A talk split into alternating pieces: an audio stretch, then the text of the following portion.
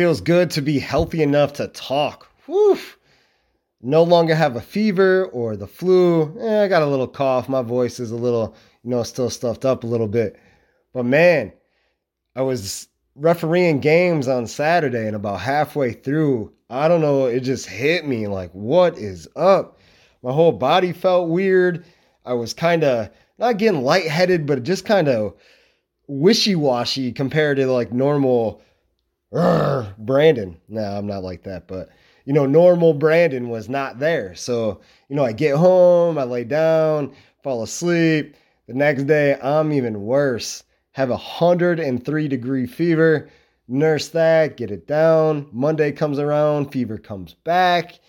And man, it's just been rough. Tuesday, I still laid up. I was not feeling well still, nauseous when I would get up. Today is Wednesday, December 8th. So it knocked me out pretty much from life as I know it, which is, you know, I do a lot of things. From December 3rd to December 7th, I went to work yesterday. Still kind of not feeling the best, but, you know, I was all right. I had to go to work, you know, I got to do what I got to do. So I went yesterday and, you know, kind of a little scrambled brain a little bit, but not too bad.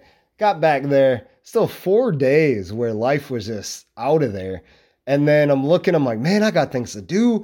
I got all these things I want to do. I got to say, I uh, uh, uh, gotta, I got to do a podcast. So that's where we're at. I'm glad I'm feeling better. Hopefully you're feeling well. I mean, this fever flu bug thing has been going around. I see so many people on my Facebook and Twitter. I'm hearing about how many kids are not at school. I'm hearing about referees not going to games either. I had to skip out on Monday and Tuesday. Man, it's uh it's not COVID. Honestly, I think it feels worse than COVID, but from what I understand it's not taking any lives. It's just really painful. It's just a sickness. I get sick maybe once every 5 years. I've literally been sick maybe 4 years in my entire life. So it's going to be more than every 5 years. But I hardly get sick. I got sick this time. I'm like, ugh. So hopefully it's another, I don't know, eight, nine, ten years. Maybe I'm not sick until I'm 60. That would be amazing. That's what I'm going to hope for. Hopefully you're hoping for that too. For me. Anyway, we're back and as good as ever. I'm your host, Brandon LaChance. This, of course, is Edge of Your Seat podcast. Thank you. Welcome. Always appreciate the love, you listening to everything that's going on in Illinois. I mean, I love it. Hopefully, you love it, and that's why you tune in. We always have a great guest. We'll get to the guest in just a second. Make sure you check out Edge of Your Seat podcast on the socials Facebook, Edge of Your Seat podcast, Twitter, Edge of Your Seat P. Please like, star, review, comment, all those cool things. It helps us out tremendously especially on Spotify and Apple Podcast, where you can listen to this episode. It'll push us up a little to the rankings. You can hear us, everybody can see us. It's a beautiful thing. You have any questions, suggestions, you want to be a guest, you know somebody that would be a good guest, you want to advertise with Edge of Your Seat podcast, any of the above or anything else, send an email, edge of your seat podcast at gmail.com. And of course, the shout out to Brian Cavelli, Cavelli Productions, for the intro and outro beat. And of course, the show is brought to you by Mendota Ford. So for episode 246, we have Hartenbauer, aka Michael Hartenbauer of the LaSalle, Peru area. He is a wrestler with Dreamwave. I have talked to him a few times, wrote stories on him and Dreamwave, and they got a show coming up. I was like, hey, let's reach out. We spoke and he'll be in a match at Nevermore. That's the December 10th show presented by Luz Lagrado at the Knights of Columbus in LaSalle. The doors will open at 2, the show is at 3. Tickets are still available, but they are running rapid. They're they're going quickly. But you can purchase those at www.dreamwavewrestling.com. I'm going to the show, been to other shows. It's always a lot of fun. They do a great job of entertaining, performing, doing everything that you want in your wrestling show. Hartenbauer talks about, of course, the show and so much more his career, his influences, all that good stuff. But before we get to Hartenbauer, our guest, we have scores, results, accomplishments, and all kinds of other stuff from around the area. Thank you to all the coaches, administrators, players that have been reaching out, sending us stuff to make this what it's supposed to be. Edge of Your Seat podcast, bringing you Illinois heat, Illinois awesomeness every single episode. We're going to get right to those stats, results, accomplishments right after a word with our sponsor, Mendota Ford.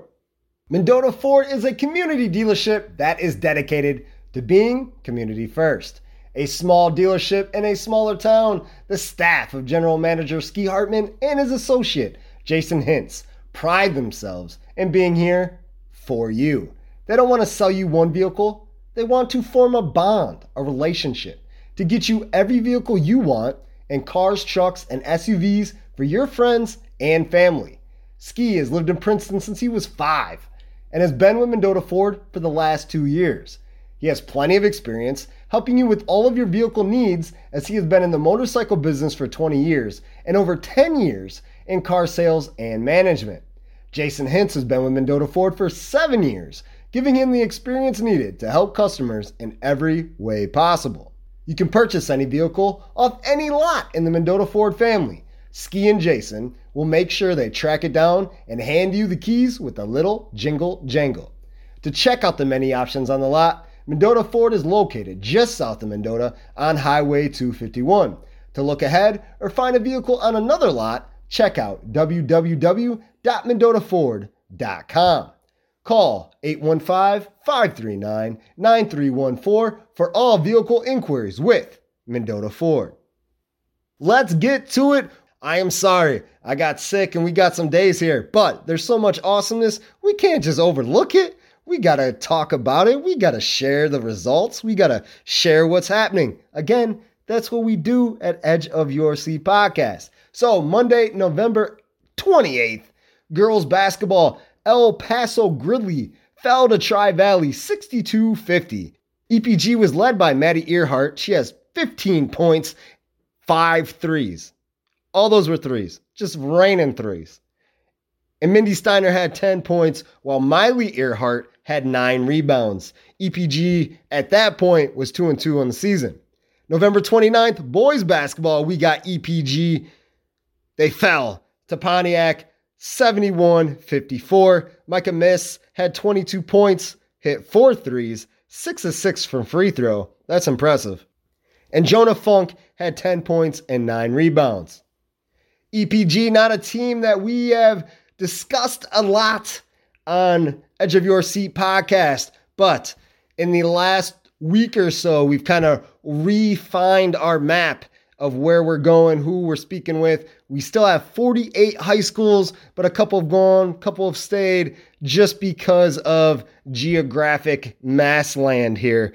So uh, we stayed within an hour radius feels like an hour and a minute, and we had some connections, you know, stuff like that. We kept them in the mix, but an hour five, hour 10, hour, we just kind of let it go. It's a little far out, and there's a lot, a lot, a lot, a lot to talk about and people to talk to in the schools that we do have. So we kind of reshaped the map, and it's going to work out. It's been awesome so far, and we're going to keep riding. Riding right to Wednesday, November 30th. Boys basketball, Indian Creek beat Amboy 58 to 36.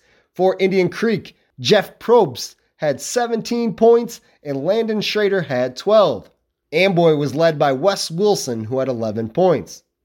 Newman had 14 steals in a 70 53 victory over Bureau Valley. Genoa Kingston, another new addition to EOYS coverage range, beat Marengo 58 to 38. For GK, Trevin Atterbury had 18, Josh Bunting had 12. Annawan, another newbie, beat Alleman 51 to 32. Sandwich beat Earlville 58 to 36. For Earlville, Griffin Cook had 13 points and Ryan Browder had 11. At the time, Earlville was 2 and 3. Get to some wrestling. St. Bede was in a triangular with Sherrard and Fulton. The Bruins lost to both. They fell to Sherrard 45 to 30 and to Fulton 57 to 12. Hunter Savage had two pins for the Bruins at 126 pounds. DeKalb beat Metea Valley 68 to 6. In another triangular, Plano beat Mendota 72 0, then beat Mooseheart 84 0, and then Plano lost to Coal City 60 12. For Plano, Alex Diaz, three wins, all at 285 pounds. 11 other wrestlers won two matches for the Reapers. Moving on to bowling, boys, DeKalb lost to Geneva 2,558 to 2455. Girls basketball. Rock Falls beat Rochelle 56 to 35. Hinckley Big Rock lost to Westmont 57-53. Dixon beat Ottawa 43-34. Putnam County took out Peoria Christian 52-22. For the Lady Panthers, Grace Schucci had 13 points and Spratt had 10. Annawan had 63, defeating Abingdon Avon 52. Annawan hit six first half threes, had a 44 28 lead at halftime, and just kind of coasted from there. Clarabella Van Opdorp had 19 points, Kaylee Sellis had 18 points, and Olivia Goodley had 16 points for the Lady Braves. Thursday, December 1st, moving right along. Girls basketball, Indian Creek beat Lamoille 56 to 21 for IC, Izzy Turner had 23 points and Bethany Odell had 12. Bureau Valley got a W over Newman 46 28, as this was BV's first home game. For the Storm, Katie Salisbury 19 points, Taylor Newhoffen had 10 points, and Elena Wasileski had 8 rebounds. For Newman, Jess Johns had 18. As of December 1st, Bureau Valley was 4 and 2 and 2 and 0 in the Three Rivers Conference East Division. Fieldcrest beat Tri Valley 72 to 28. Oof, that's a drubbing. For Fieldcrest, Ashlyn May had 17 points, Caitlin White had 13, Macy Gokenauer had 13, and Carolyn McGow had 10. Fieldcrest at this point was 8 and 0 and 2 and 0 in the Heart of Illinois Conference. El Paso Gridley fell to Fisher 52-31. For EPG, Miley Earhart 12 points. Macy Earhart had 15 rebounds. The leading scorer for Fisher was Kaylee Evans. She had 21. Game high. Kewanee fell to Ridgewood 66 61. Kewanee Jr. Avery Yepson had 16 points, which was a career high. Crofton had 12. Daring and Stevens had 10 points each. Getting back to the wrestling mat in a triangular, Princeton defeated Morrison and Erie Prophetstown. The Tigers beat Morrison 33 to 9, scoring pins for the Tigers. Caden Gibson at 120, Andrew Peacock at 126, Ace Christensen at 132, and Kate Odell at 285. Against EP, Princeton's Augustus Swanson had a pin at 113, Andrew Peacock at 126, Augie Christensen at 145. 152 was Casey Etheridge, and his older brother, the senior Carson Etheridge, had a pin at 170. And another triangular, Kewanee, Sherrard, and Mercer County Mets did a little dancing. Kewanee beat Sherrard 60 to 21. Falls for Kewanee were Kingston Peterson at 106, Benjamin Taylor at 126, Landon Mason at 132, Will Taylor at 138, Max Kelly at 145. At 152 was Garrett Pettit. Jackson Hicks had a pin at 160. Alejandro Duarte at 182. Christian Bertato at 195, and Douglas Swearingen at 285. Against Mercer County, Kewanee won 52 29. Pins for the Boilermakers were Benjamin Taylor at 126, Will Taylor at 138, we are going to say the name Taylor a lot when it comes to Kewanee Wrestling. I'm just saying. Jackson Hicks, 160. Max Kelly at 168. And at 145, Max Kelly had a major decision, 16 8. I like throwing those in there because that's pretty impressive. That takes a lot of work. And another triangular. Plano beat Somonauk 72 to 12. Ottawa beat Somonauk 71 9. And when Ottawa and Plano locked up, the Pirates sneak by 39 to 33. In the triangular, wins for the Reapers. Norbert Gaja, Antoine Guilford, Alex Diaz, Caden Roning, Gio Diaz, Richie Amakura all had wins as Plano is getting ready for the Reaper Classic December 9th and 10th. That's just tomorrow. December flying by already. After beating Plano, the Pirates were 4 and 1, getting wins for the Pirates were Ivan Munez, Keegan Duffy, Nico Stanfill, Anthony Evans, Tate Spicer, and Charles Midrow all had two wins. Getting one win was Ava Weatherford, Dallas Harmon, Malaki Snyder, Marique Duffy, Sebastian Cabrera, Wyatt Redding, and Ryan Wilson. We're not done with wrestling yet. Another triangular. Amboy beat Putnam County Hall 36 18, and Newman defeated Putnam County Hall 42 to 18. For Amboy against PC Hall, Lucas Blanton had a third round pin at 170. Elijah Lialta had a pin at 220. He had pins in both matches against Amboy and Newman. This one against Amboy was in 28 seconds. The crazy thing is, in that 36 18 score for Amboy and PC Hall, the rest were all forfeits. Newman 42, PC Hall 18 at 170. Newman's Harrison Webb had a pin one minute into the third quarter, and at 220, the before mentioned Leota's second pin came 25 seconds into the first round. So 28 seconds in the first one, 25 in the second. Yee, that's getting it done. Friday, December 2nd. Yep, let's stick with wrestling. Kewanee beat Alleman in a duel 54 to 28. Falls for Kewanee 126, Benjamin Taylor. 138, Will Taylor. See, I told you. I told you. I told you. I don't lie here. We don't lie here at Edge of Your Seat Podcast. 145, Max Kelly. 152, Garrett Pettit. 160, Jackson Hicks. 170, Jackson Hawkins.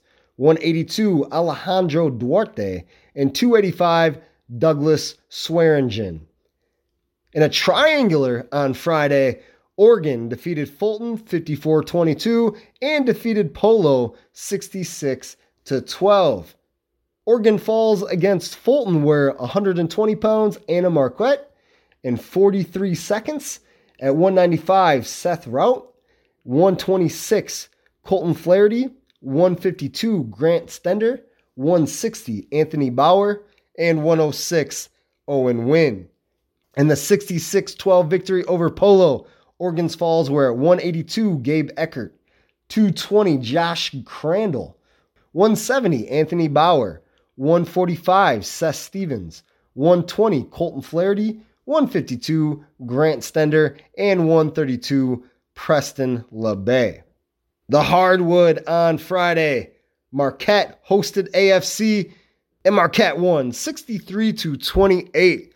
Marquette was led by Griffin Walker, who had 14 points, drilled four threes, and six players scored between five and nine points for Marquette. I know five to nine points, like, eh, that's not a lot, but when you got six players that do it, it adds up, and that's how you get a 63 to 28 W. For AFC, Coning had nine points. EPG defeated Fisher 57 to 22. For EPG, Micah Meese had 19 points, and Chancey Maxon had 12. Jonah Funk with seven blocks. Oregon defeated Indian Creek 57 to 35. Jeff Probst had 14 points for Indian Creek. Serena defeated Earlville 44 to 36. Earlville's Ryan Browder had 14 and Adam Waite had 11. As of Friday, December 2nd, Earlville was 2 and 4 and 0 and 1 in the Little 10. Kewanee knocked out Peoria Quest 72 to 57 for the Boilermakers. Brady Clark had 30 points. And the crazy thing is, the impressive thing, the thing that I like to look at, he didn't have a single three. 30 points the hard way. Free throws, drilling baskets inside the, the arc, going to the paint, doing it the way I like to see it. Not that threes aren't cool and yeah, you want to make them, but man, everybody's just chucking all the time. And I feel like so many points are left off the board because that's all we're doing. But not Brady Clark. He's scoring 30 without a single three. Cottrell Reed had 20, which was a career high for him, and Blaze Lewis had 10. Moving to girls basketball. Annawan dropped a close game to Brimfield, 64 to 60 for Annawan. Clarabella Van Opdorp had 18, and Manuel had 12, and Olivia Goodley had 11. Morris falls to Coal City 47 to 33 for Morris. Brooklyn Lind led with 7 points.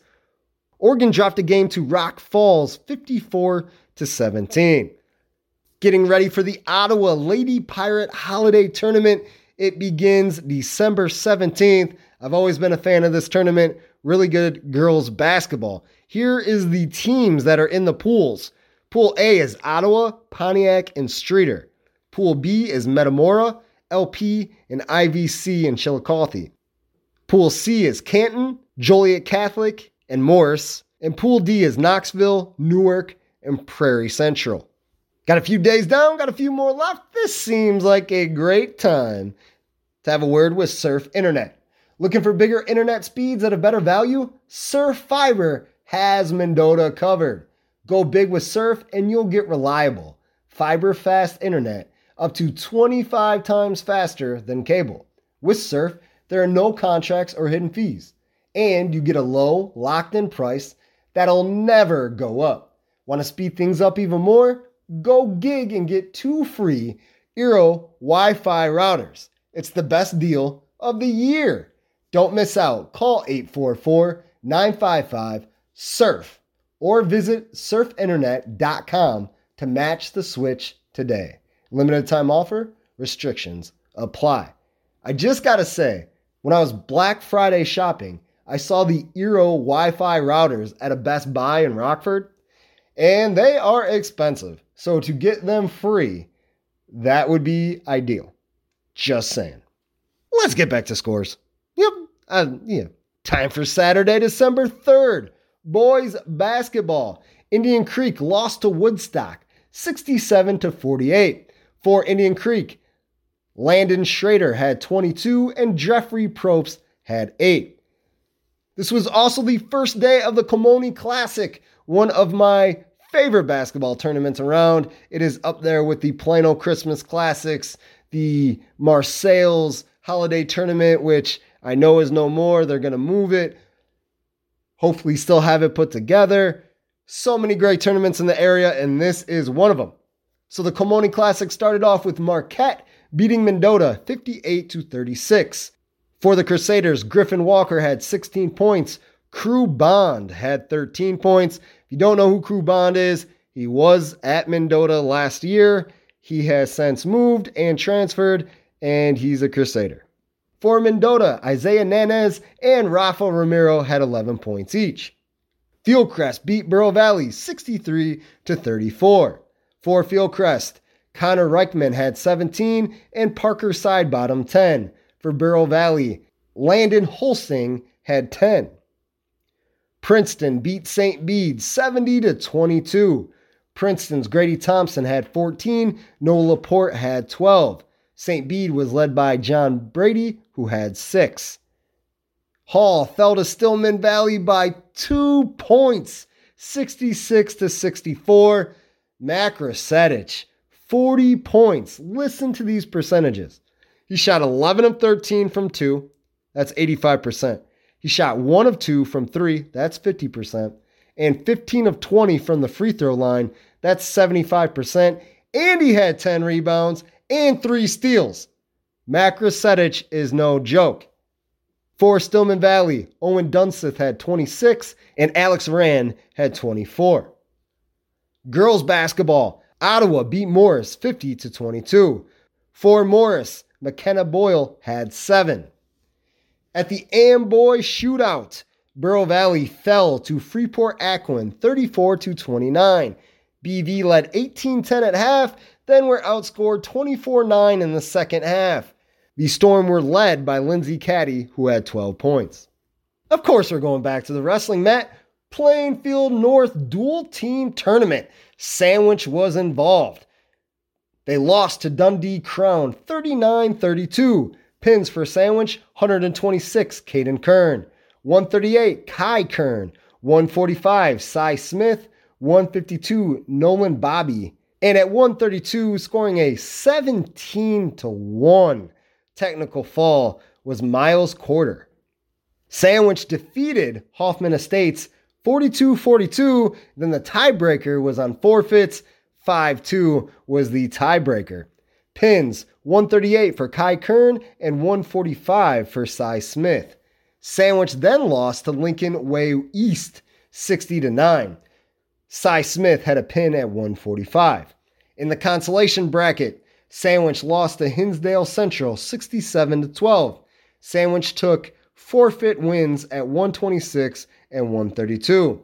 The 11th place match, Sandwich lost to Villa Park 37 to 30. So close, so close. Pins for a Sandwich came at 152 with Nolan Bobby, 170 Devin Blanchard, and 126 Caden Kern. The Seneca Invitational Tournament was also on Saturday, December 3rd, winning it all was Clifton Central with 211.5 points. Seneca was second at 205. Orion was third at 185. Kewanee took fourth at 180. And St. Bede was 14th. For Putnam County Hall, James Irwin won two matches a 4 0 decision against St. Bede and a pin over Seneca. He lost in the championship of 285 pounds to Noah Gomez of Clifton Central. For Kewanee, at 126, Ben Taylor finished third. At 138, Will Taylor was your champ. At 145, Max Kelly was third. 152, Garrett Pettit was third. At 160, Jackson Hicks was fourth.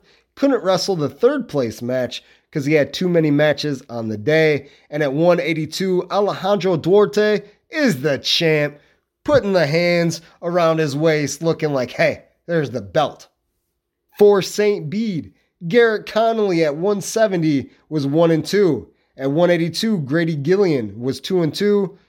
195, Jack Miglerini was 1 and 1. At 220, Gavin Hahn was 1 and 2 and Michael Shaw was 2 and 2 at 285 pounds. Girls hoop action for Monday, December 5th. Morris defeated IMSA 55 to 2. For Morris, Landry Callahan had 25 points and 11 rebounds with a nasty double double. Fieldcrest defeated Lexington 61 to 20, moving Fieldcrest to 9 and 0, 3 and 0 in the Heart of Illinois Conference Ashlyn May led the way for the Knights with 20 points, 5 steals, and 5 assists. Caden White had 18 points and 5 steals, and Haley Carver had 11 points. EPG lost to Deer Creek Mackinaw 71 to 45. For EPG, Miley Earhart had 14 points and 7 rebounds. Boys basketball, Henry Senachwine defeated Lamoille, Ohio 67 to 36. For LO, Logan Dauber had 10 points. Day two of the Colmone Classic, Bureau Valley lost to Pontiac 89 to 62. For the Storm, Elijah Endress 17 points, Parker Steer had 11. Marquette got a big victory over LaSalle Peru 67 to 46. Griffin Walker had 16 points and 6 rebounds, Logan Nelson had 15, and Tommy Durden had 14 points and 4 assists for the Crusaders. While Josh Seneca had 21 points and 11 rebounds for a double double for the Cavaliers. After day two, Marquette was 4 0 on the season, and LaSalle Peru 4 and 3. We got two days left, but let's take a break and work on our home because you can fix it at all times, anytime. New coat paint, new tiling, new shingles, new drywall, new electric outlets, new plumbing, new carpet, new, new change, change. You can do it all on your home, even in December. Olson Construction is a licensed and insured family owned and operated company that prides itself in offering family prices with family honesty on any job. Olson Construction is a licensed and insured family owned and operated company that prides itself in offering family prices with family honesty on any job. Keith Milas has the skills and over 10 years of experience to install, demolish, build, recreate, calculate, and formulate renovations in any room, hallway, staircase, garage, shed, or basement. If you hadn't noticed yet, the possibilities are endless. For a free estimate, call 815 910 5982. Check out the Olson Construction LLC page on Facebook or send an email to olsonconstruction19 at gmail.com. Let's get to Tuesday, December 6th, two days ago. We're going to start with some wrestling. St. Bede defeated Putnam County Hall 60 to 12. A win for Putnam County Hall was James Irwin at 285. For St. Bede, Garrett Conley, Grady Gillian, Jack Miglarini, and Ryan Miglarini all had pins for the Bruins at 160, 170, 195, and 220. This was part of the triangular with Princeton.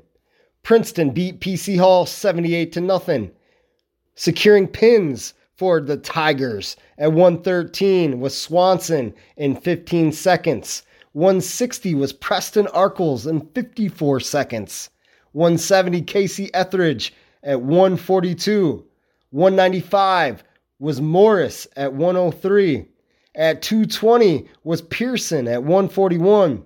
285 was Kate Odell and 345, which was the only second round pin. All the rest coming in the first for the Tigers. Against St. Bede, Princeton won 69 to 12. Pins for the Tigers 126. Peacock at 335 in the second round. At 138 pounds, Carlos Benavides at 310 in the second round. 145 was Augie Christensen at 255 in the second round. At 152, Casey Etheridge in 16 seconds. Arkles at 160 had a pin in 104. Carson Etheridge had a pin at 112 at 170 pounds. And at 182, Anthony Vujnov in 35 seconds. Going to the hardwood, Earlville over Hiawatha, 61 27. For the Red Raiders, Adam Waite had 16 points and 10 rebounds. Garrett Cook, 15 points, 12 rebounds, 8 assists, and Ryan Browder had a game high 24 points. As of Tuesday, Earlville 3 and 4, 1 and 1 in the Little 10. Newark beat Lamoille, Ohio 75 to 34. For Lamoille, Ian Sundberg had 9 points and 5 rebounds. Newman defeated Kewanee 66 to 59 in a close game. Newman was led by Lucas Simpson, who had 21 points. Nolan Britt had 18, and Aiden Batten had 15. For Kewanee, Blaze Lewis had 21, and Brady Clark had 14. Day 3 the Colmone Classic. LP beat Mendota 55 to 45. For LaSalle Peru, Josh Seneca had a double dub with 24 points and 11 rebounds. Mendota was led by Rafa Ramirez, 9 points and 7 rebounds. Princeton beat Rock Falls 68 to 56. Grady Thompson scored 28 and Tegan Davis had 21 for Princeton. Putnam County defeated Hall 69 to 34. Putnam County was led by Jackson McDonald's 25 points and Austin Mattingly's 21. Hall was led by Mac Resetich's 22 points. Outside of the Colmone Classic, Serena beat Indian Creek 77 to 56. For IC, Jeff Probst had 20 points. Let's talk about some swimming. LaSalle Peru was involved in a triangular. Washington won with a 149, Pontiac had a 74, and LaSalle Peru was third with a 68. LaSalle was second in the 200 meter relay with Bo Weddle, Owen Phillips, Brian Lowry, and Jonathan Nu with a time of 202.31.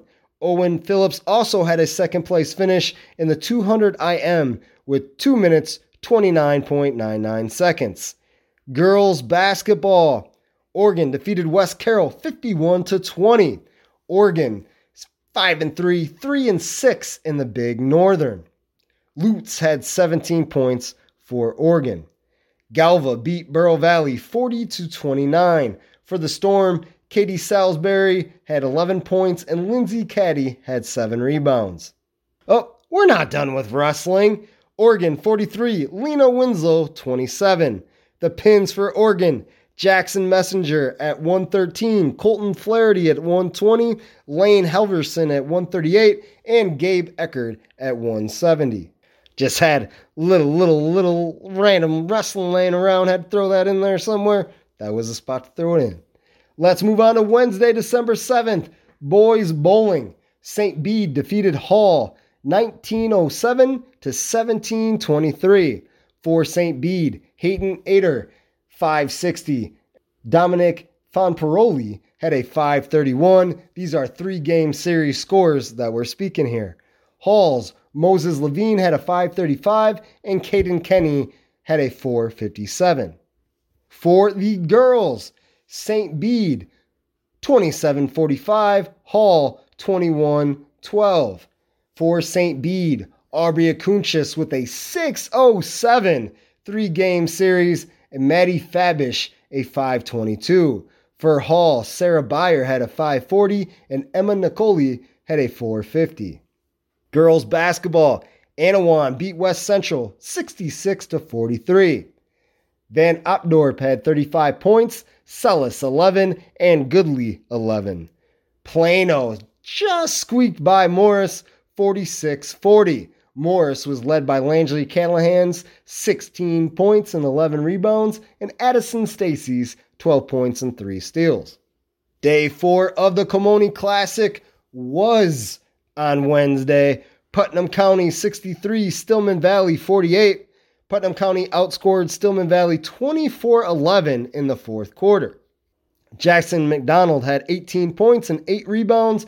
Austin Mattingly had 16 points and 8 rebounds. And Wyatt Grimshaw had 16 points for the Panthers.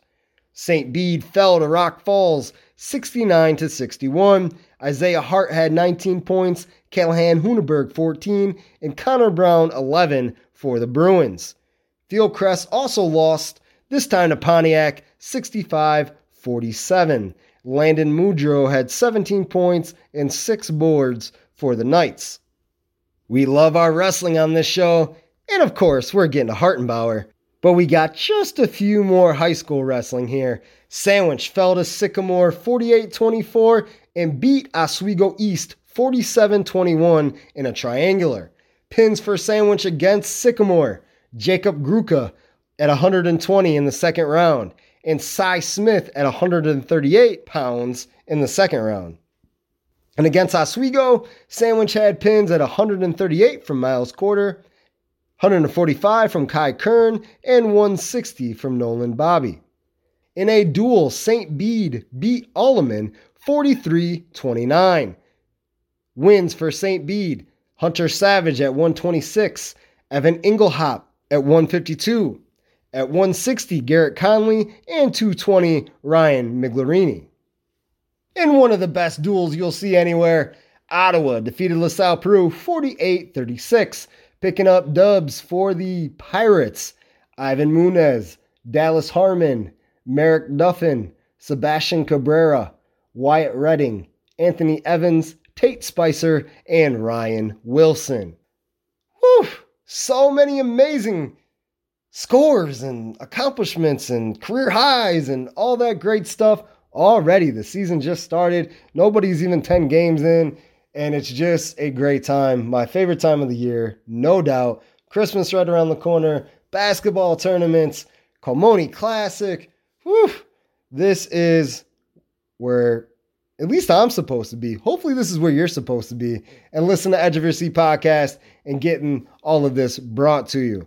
Well, it is time to listen to Hartenbauer. You can call him Michael Hartenbauer if you want to, or his wrestling name. He dropped the mic. It's just Hartenbauer. We'll be back real soon. Lots more to talk about, as always. But until then, until next time, peace. Edge of Your Seat podcast. It's a beautiful day in the neighborhood, but it doesn't matter the weather. If you're a wrestling fan, you're a wrestling fan. And although I do not watch consistently like I used to, whenever I get a chance to speak to a wrestler, especially if he's from the same area that I'm from, I'm going to have him on the podcast. Today we are joined by LaSalle Peru's Michael Hartenbauer. Mike, how's it going, my friend? I'm doing good, my man. How are you? Not too bad, not too bad. I know Dreamwave has a show right around the corner, so I reached out to Jay Repsol, who was just on the show not too long ago, and I'm like, man, I need to speak to somebody. I threw out your name and a couple others. He's like, I can get you, Mike. I'm like, that's what I really wanted anyway. Let's get him on.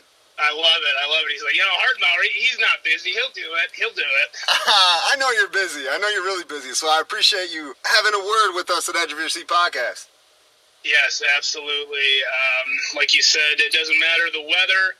The show always goes on to kind of uh, talk about what you just said there. I, so many people don't watch wrestling the way they used to, like when we were kids. And I feel like that's starting to kind of come back a little bit, where wrestling is almost cool again. So it's um, really fun time in wrestling right now. It does go through its spurts, and I realize that as a wrestling fan. How old are you, Mike? I'm 35. I'm 37, so I'm just a couple years older than you. But you then must remember the mid 90s, before NWO was a thing, and when all the WWE had was Shawn Michaels, Undertaker, and Bret Hart. Even though there were some epic wrestlers and big names, the programs, the overall wrestling environment was not good at all. Yeah, and and I was I would have been like pr- pretty young at that time, so like a lot of my first memories watching wrestling were at the height of the Attitude Era. So I feel like a lot of people our age kind of have the same story there where it's like we were kids and we see this crazy stuff on TV every Monday night and you know you're wrestling in your room and in your backyards all that stuff and then you, you you know you get into high school and then you know things changed a little bit and obviously life changes and you kind of grow out of it and then some people either come back to it uh, like I did or they don't but it's it's the number of people that I come across each week that they're somewhat hesitant to talk about wrestling and then they'll start talking about it and it's like wait a second you're a you're a wrestling fan you can admit it it's it's okay this is a safe place yeah, I can't hide it anymore. I did for a little bit. I remember telling friends, like in college, like, oh, I was all right, you know, whatever. And then they'd ask me a question. I knew every single thing about that pay per view or that wrestler, and then I'm like, you know what? I'm a fan. Right, exactly. It's it's it's art and it's entertainment, and you know, I feel like a lot of the people that that kind of rag on it, they don't understand it. It's it's kind of hard to make them understand it. But you know, nobody ever sits here and says, "Oh, it's it's hundred percent real. It's it's a sport. It's this. It's that." No, you know, nobody likes to have their um, intelligence insulted, and people that like wrestling, people that are involved in wrestling, don't do that. Not at all. What I was getting with with the mid '90s is we go through the Hulk Hogan era, the you know Macho Man's, Ultimate Warriors, whatever. Then we get to the '90s, and it's kind of like ah, blah then we get to the Attitude Era, which you mentioned, which was the probably the biggest boom in wrestling. Then we had, you know, right afterwards with Edge and John Cena, still picked it up for a little bit, and then it kind of dropped off.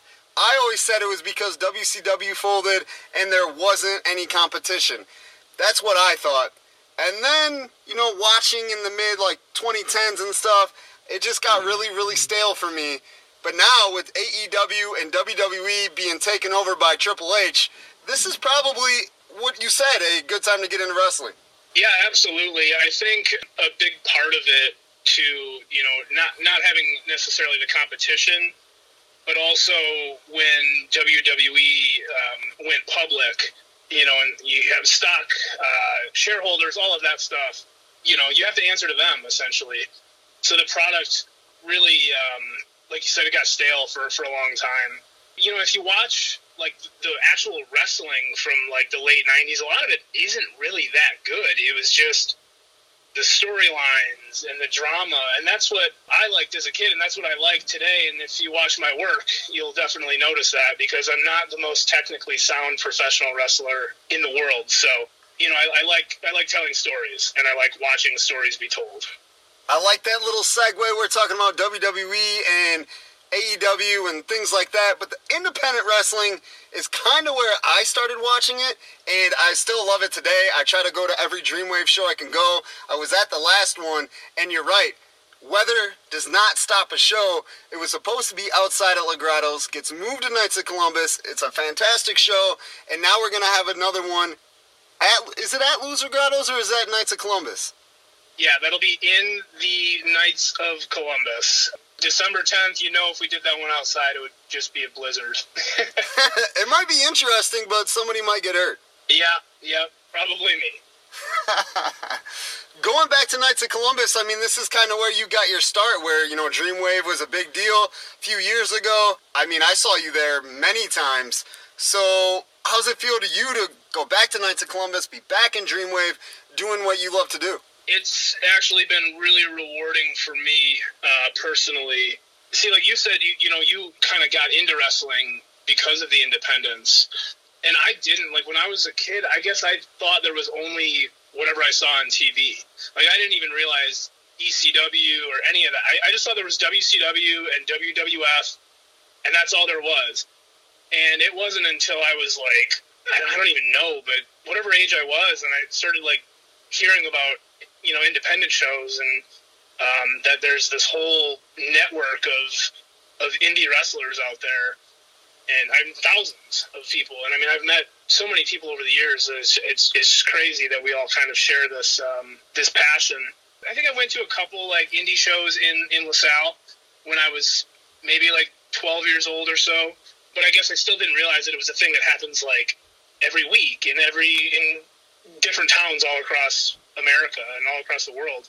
So it wasn't until I was like in my mid 20s that I went to a Dreamwave show. I went there because I was like a big fan. I, I don't know what show it was. Maybe Kevin Nash was the special guest, um, or Scott Steiner, um, or even Steve McMichael. It was one of those shows. And I went, and it just kind of like sparked something inside of me where I was like, man, this is what I wanted to do when I was a kid. I guess I didn't realize like this was like a thing, you know. I guess I just, you know, I kind of got into it from there. So it, it's kind of crazy to me to think that I was just sitting there at the Knights of Columbus as a fan, and then you know that first run that I had at Dreamwave. I don't want to say that I looked at wrestling as a hobby, but like that first several years that I was, you know, in the business, you know, several different reasons I wasn't able to take it as seriously as I do now. Now it's my number one priority every day. So to be able to have it back here in my hometown at the level that I'm working at now is pretty cool to me. For the people that are not Dreamwave fans or have not seen you perform, what's your handle and what's your kind of like personality as a wrestler? My personality as a wrestler, if, if you come to a Dreamwave show, it, you know, it's easy to be the, well, I live here, so I'm the hometown kid. I'm a good guy. I'm the, you know, like this kind of stuff. But I think well, it's it's kind of cliche, something that you'll hear in wrestling, but not everybody can be like this crazy character that is not you at all. So like a lot of times the the best way to find yourself in wrestling is to just be yourself with the volume turned up. So I think essentially that's what you see. Like if you know me outside of wrestling and then you see me in wrestling, you'll be like, yeah, that's that's Mike with just the volume turned up just a little bit. Like I can be a little rambunctious. I can be a little rowdy. I can be a little. Um, think of maybe like uh, Stone Cold Steve Austin drinking beer and starting fights and. Not that I do that. I did it a little bit in my younger years. I'm, I'm much more uh, calm these days. But um, you know, think of that kind of, you know, Stone Cold Steve Austin ish Gotcha. And actually, the first time I saw you perform, you were in a tag team, and your name was Beer and something. Yeah, Spears and Beers, and that was kind of one of those things that that happened organically. You brought up Jay Repsol earlier. He's really good at, at kind of pairing people together and finding natural, organic chemistry between people. And sometimes, it, you know, it doesn't always work, but in the case of Spears and Beers, who was myself and uh, Waylon Beck, who is super popular at Dreamwave uh, for a lot of years and um, uh, still is, kind of paired us together. And um, my, my finishing move is the spear.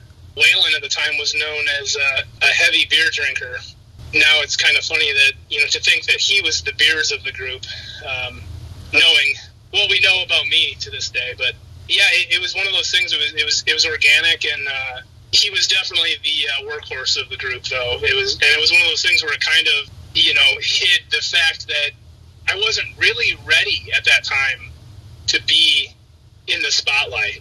You know, I'm very thankful for that time and and the experiences that I had working with guys like that. Do you go by Michael Hartenbauer as a wrestler, or what's your alias? Yeah, when I when I first came up, just being LaSalle's very own, it was easy to go with Mike Hartenbauer. So like I've had people be like, well, why don't you have a a fancy stage name or this or this or that? I always joke. I'm like, well, hey, it works for John Cena. Yeah, I just go by Hartenbauer these days. No Mike, no Michael, just Hartenbauer.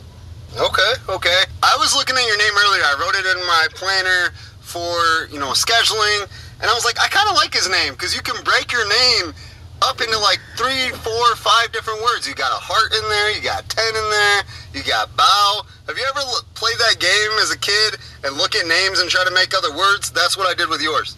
Uh, you know, I've had a lot of people over the years be like, "Oh, where'd you come up with that name?" Like, well, it's my real name, you know. but, you know, just different like plays on words. You know, like a lot of my merch I'll put out, I'll say like Hartenbauer Power on it. Yeah, stuff like that. It, it just kind of works. When you had the uh, Spear and Beers thing going on, was it Hartenbauer Hour, you know, instead of Happy Hour? Right, right. Yeah, I, I believe it or not, I, I had this um, this vision of doing this podcast myself, where it was like the Hartenbauer Power Hour or something like that, you know. But yeah, there was definitely a lot of things that we could have done with that. No doubt, I like it. I like it. You said, you know, Stone Cold Steve Austin ish with your wrestling personality.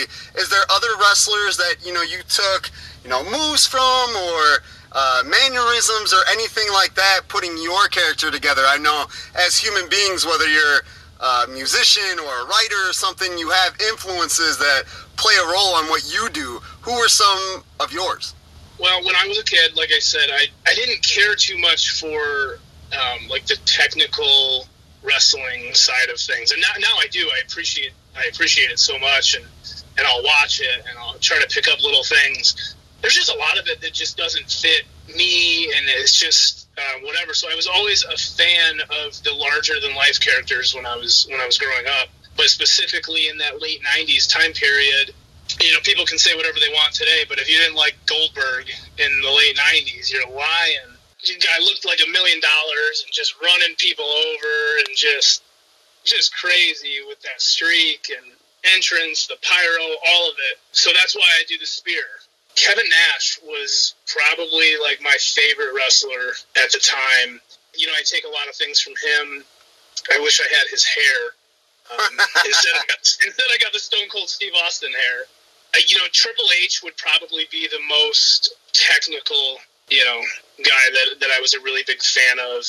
Uh, and I guess he's not really even like technical, but between um, you know Triple H, Stone Cold, Goldberg, and Kevin Nash, those are the guys. Like if you watch a match of mine, you'll be like, okay, I see it. I mean, I wouldn't say Triple H is technical in the terms of you know a Kurt Angle or a Bret Hart or something like that.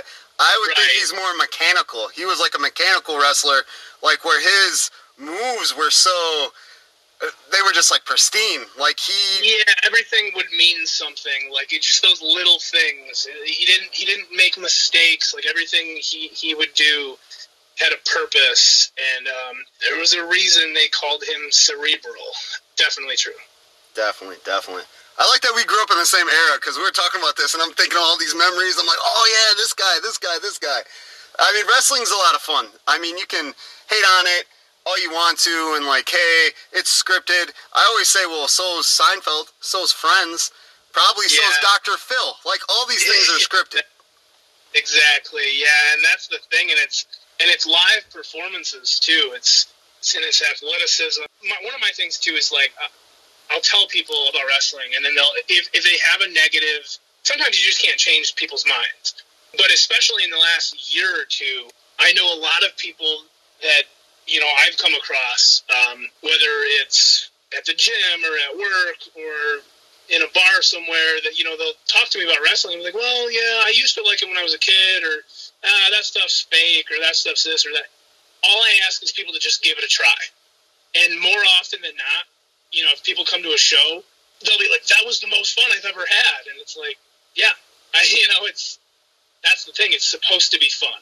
And whether it's scripted and I'm doing the air quotes right now, fake, uh, when they fall on those plywood boards that are underneath that canvas of the ring, that still hurts. When they're jumping off of ladders and flying through tables, that still hurts.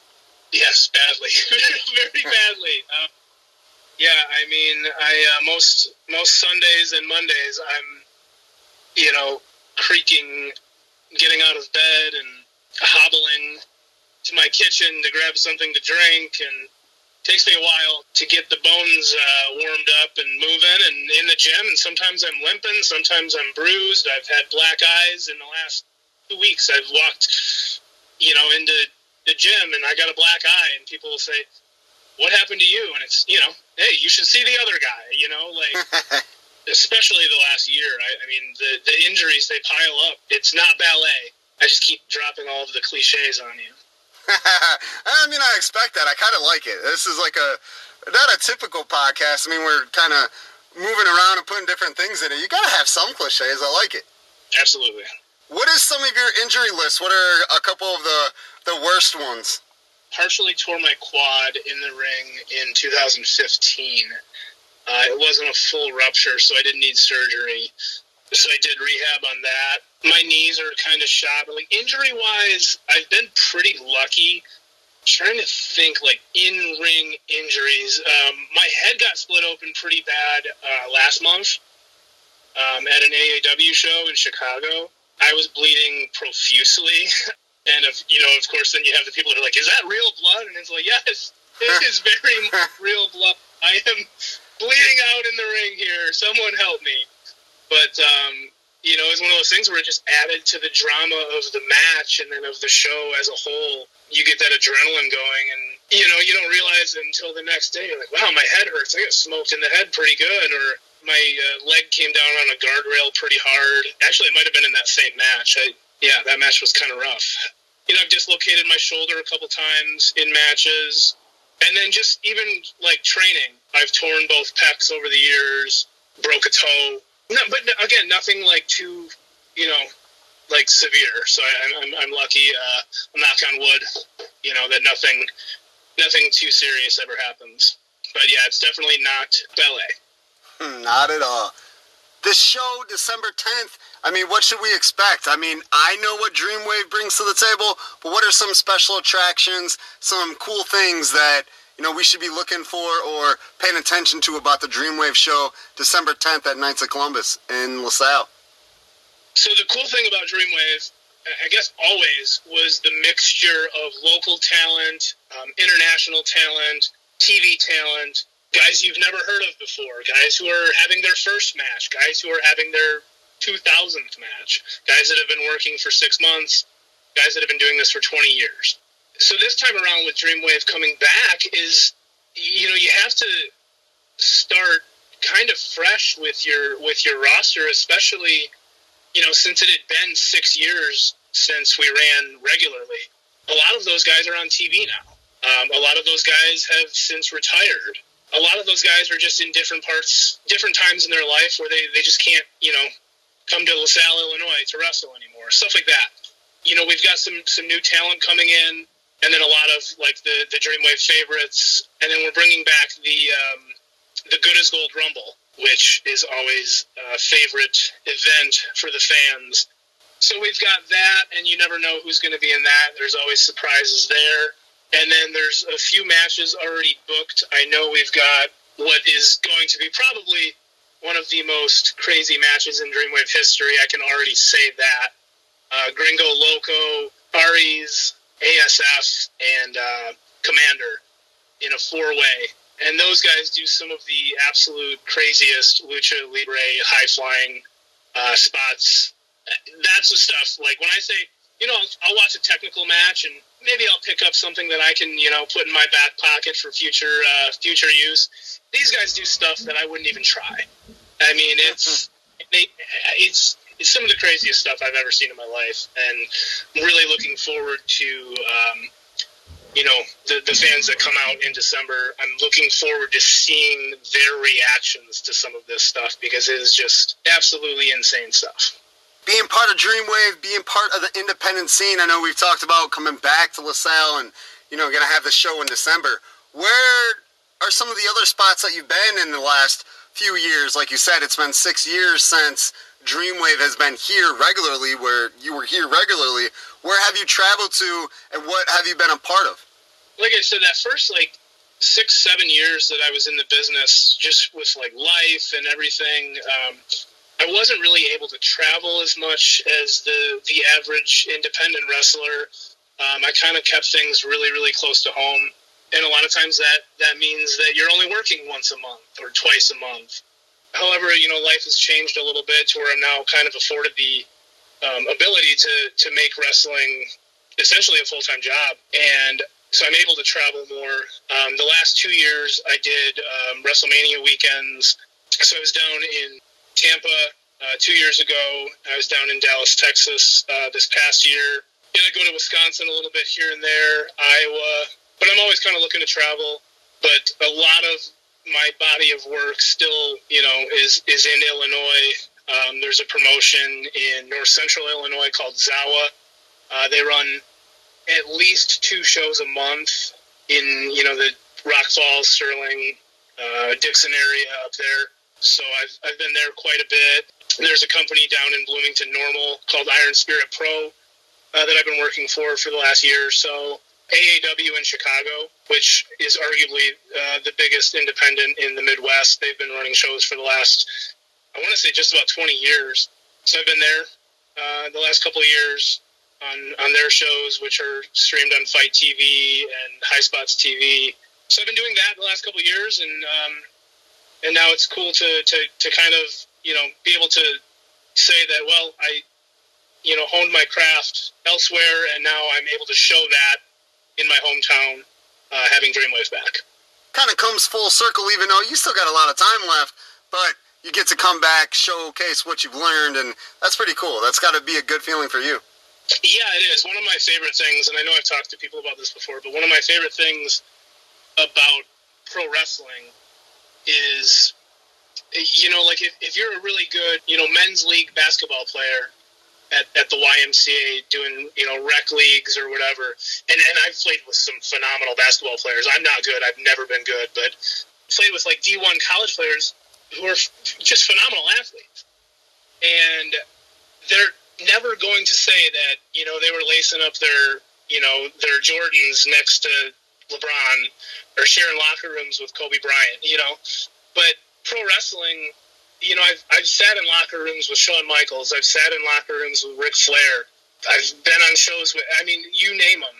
So that's one of the coolest things about pro wrestling. And over the last few years, just different locker rooms in different towns, you, you take little things from, from everywhere and from you know different matches with different people and and it's cool to kind of bring it all together full circle like you said and um, be able to kind of give some of that knowledge that I've picked up, you know, over the last few years, be able to give that to some of the younger, you know, people because I know that's what people did for me when I was getting in the business.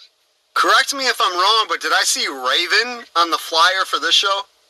Oh, you definitely saw Raven on the flyer. Yeah, that's awesome. I loved Raven when I was a kid, so yeah, that's going to be pretty cool. He'll be here December 10th signing autographs, photo ops, all of that good stuff. Quote the Raven, nevermore. Yeah, he uh, and he actually just got into the um, Impact Wrestling Hall of Fame like two weeks ago, so that's pretty cool. That's awesome. He deserves it. He was great. Oh yeah, I, yeah, super entertaining. I was trying to think of his uh, what he went by in WWF when he first started. Um, Scotty Flamingo. There we go. There we go. Making me dig deep. Anybody listening to this that knows me is going to be like, "How did he know that?" I'm like the worst when it comes to wrestling. Like I, like you'd think that I would know so much, but I, I really like. I, I don't. There's sometimes I have to like Google what a move is. It's it's it's not pretty. Yeah, I was like thinking, I was picturing him. I remember seeing like uh, you know promos and stuff in the little boxes when they'd have like Saturday wrestling. He'd be in a little right. box, you know, doing his thing, and then you know, fast forward four or five years, and he's on WCW and ECW as this like iconic figure known as Raven, and I'm like, man, and that's why I went back when the. Uh, network came out and I was trying to gobble up everything just watching wrestlers progress as they went on because characters change, their moves change, them as people change, and it was so cool to see that. I don't really watch the network anymore, but I was glad that came out, and Raven is one of the first ones that pop in my head when I think of that. Yeah, and, and that goes back to like those guys that you know they're, they're characters, they're larger than life. Um, other than the DDT, I can't tell you anything that Raven did in the ring. I can tell you that he would sit in the corner looking awesome. I can tell you that his DDT was awesome. I can tell you that his promos were awesome. But in ring work, I can't really tell you anything about him, and and that's good. I don't need to. You know, I remember what I remember, and and that's you know that's the beautiful part about wrestling. No doubt. Well put, my friend. Well put. Well, check out Hartenbauer and the rest of the Dream Wave crew. December 10th, Knights of Columbus. What time's the doors? I know it starts at 3, right? Yeah, yeah the, the event starts at three, which is um, a change from the way we used to run things there. But I think it's been a, a really um, positive change. But yeah, the doors open at 2 p.m. Yeah, show starts at 3 and uh, should be over around 6 p.m. And there will be an after party at Luz Lagrado in Peru.